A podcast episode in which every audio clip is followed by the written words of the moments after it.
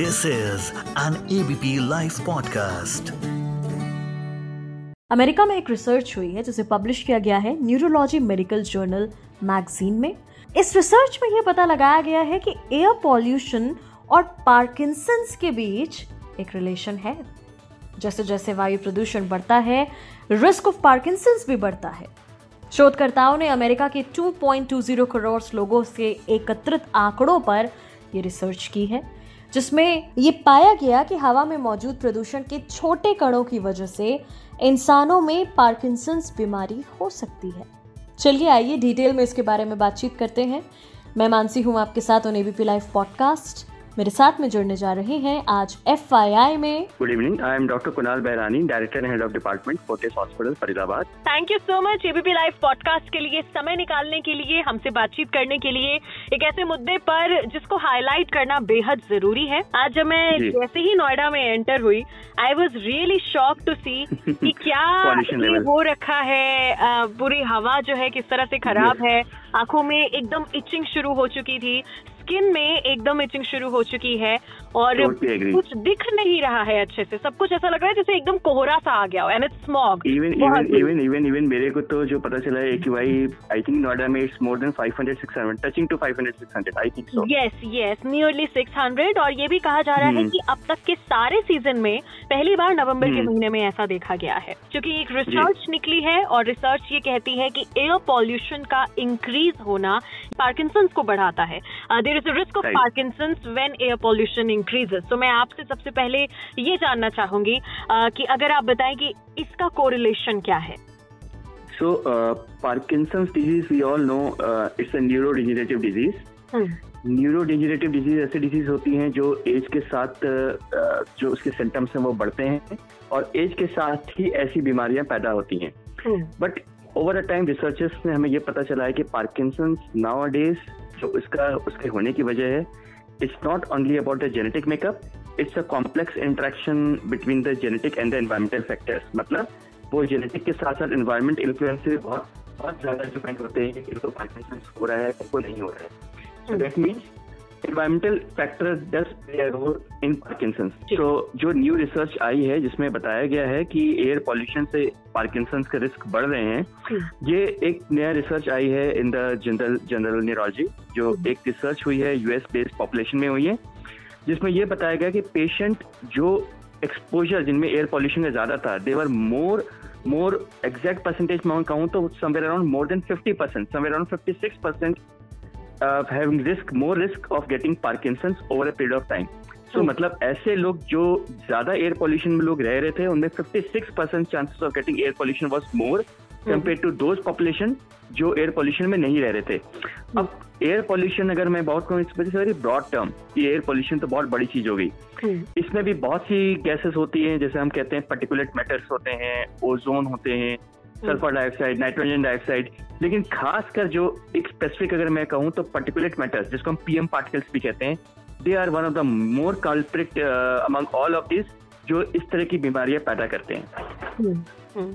Exactly. सो अगर मैं बात करूँ नॉर्मली, जनरली पार्किंसंस किस चीज से होती है, जनरली अगर हम बात करें?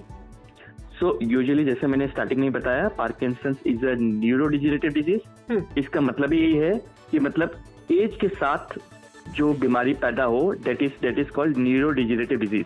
यूजुअली जो रिस्क होते हैं, पॉपुलेशन रिस्क जो होती है पार्किंसंस की, वो होते हैं सिक्सटी प्लस वालों को। जो साठ साल के ऊपर वाले लोग होते हैं, उनमें पार्किंसंस के रिस्क होने के ज्यादा चांसेस होते हैं।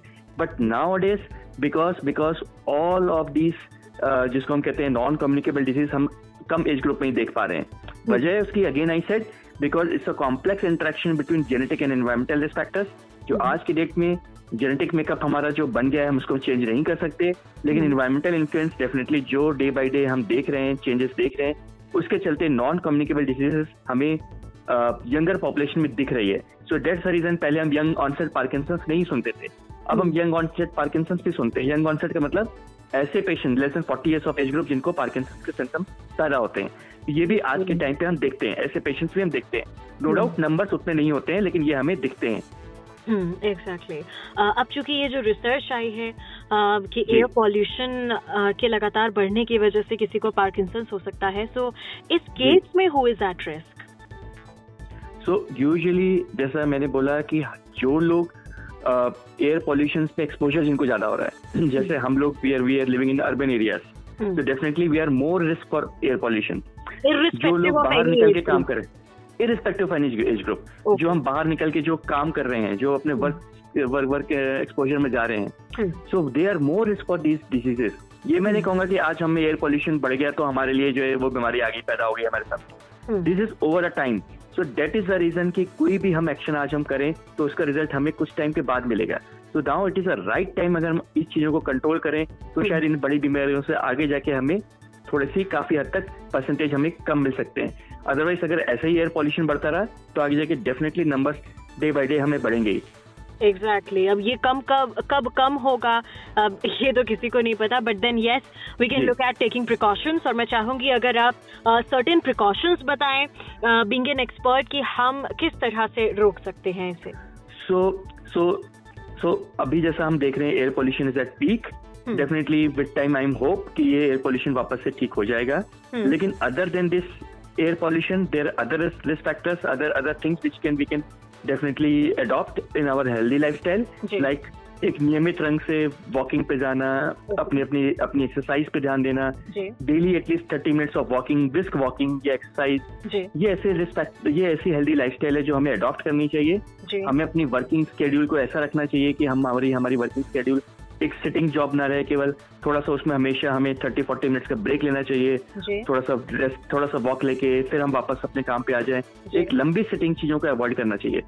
And apart from that be healthy lifestyle के लिए हमें सबसे इंपॉर्टेंट है कॉग्निटिव फंक्शंस को इंप्रूव करना.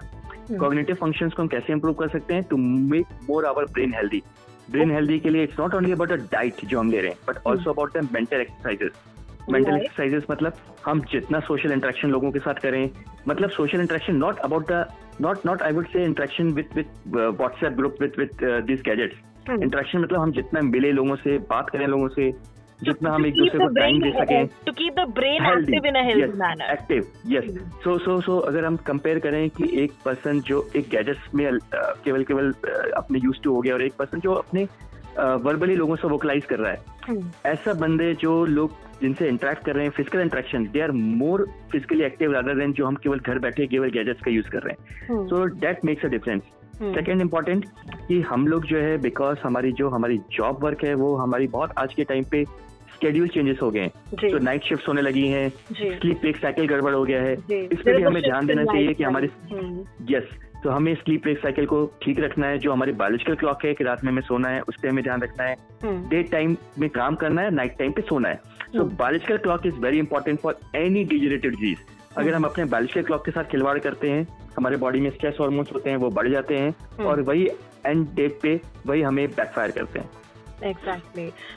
चूंकि मेरी मदर को भी पार्किंसंस है और उसके लिहाज से मैं ये जानती हूँ कि अभी तक कोई एक परमानेंट क्योर नहीं है पार्किंसंस का. जी. आ, सिर्फ आप दवाई लेते रहते हैं और आपकी बॉडी जब तक मूवमेंट चल रहा है तो चल रहा है. तो मैं आपसे यही जानना चाहूँगी कि आज हम ट्वेंटी ट्वेंटी थ्री में हैं जहाँ हम इतना साइंस में एडवांसमेंट कर रहे हैं लगातार, is there any cure of Parkinson's और any research going on in this field? So Till date, definitely there is no cure for Parkinson's, but there are good medications जिसके चलते हम Parkinson's काफी हद तक कंट्रोल कर सकते हैं इनके प्रोग्रेशन को. But yes, researches are going on. They they they are researches for targeted therapy जो हमें उस उस उस प्रोटीन्स accumulation जो ब्रेन के अंदर हो जाते हैं जिसकी वजह से Parkinson's पैदा होते हैं, उसको रोकने के लिए हमारे पास दवाइयाँ के रिसर्च चल रहे हैं. और आई एम वेरी श्योर कि बिग टाइम हमारे पास ऐसे मॉलिक्यूल्स, ऐसे ड्रग्स हमारे पास आएंगे जिसके चलते हम उस पैथोजेनेसिस, मतलब जो एक वजह हो रही है इस डिजेनरेटिव डिजीज, जो एक एब्नॉर्मल प्रोटीन पैदा हो रही है ब्रेन के अंदर, उसको हम कहीं ना कहीं रोक पाएंगे. थैंक यू सो मच हमारे साथ जुड़ने के लिए ऑन एबीपी लाइव पॉडकास्ट. मैं मानसी हूँ आपके साथ.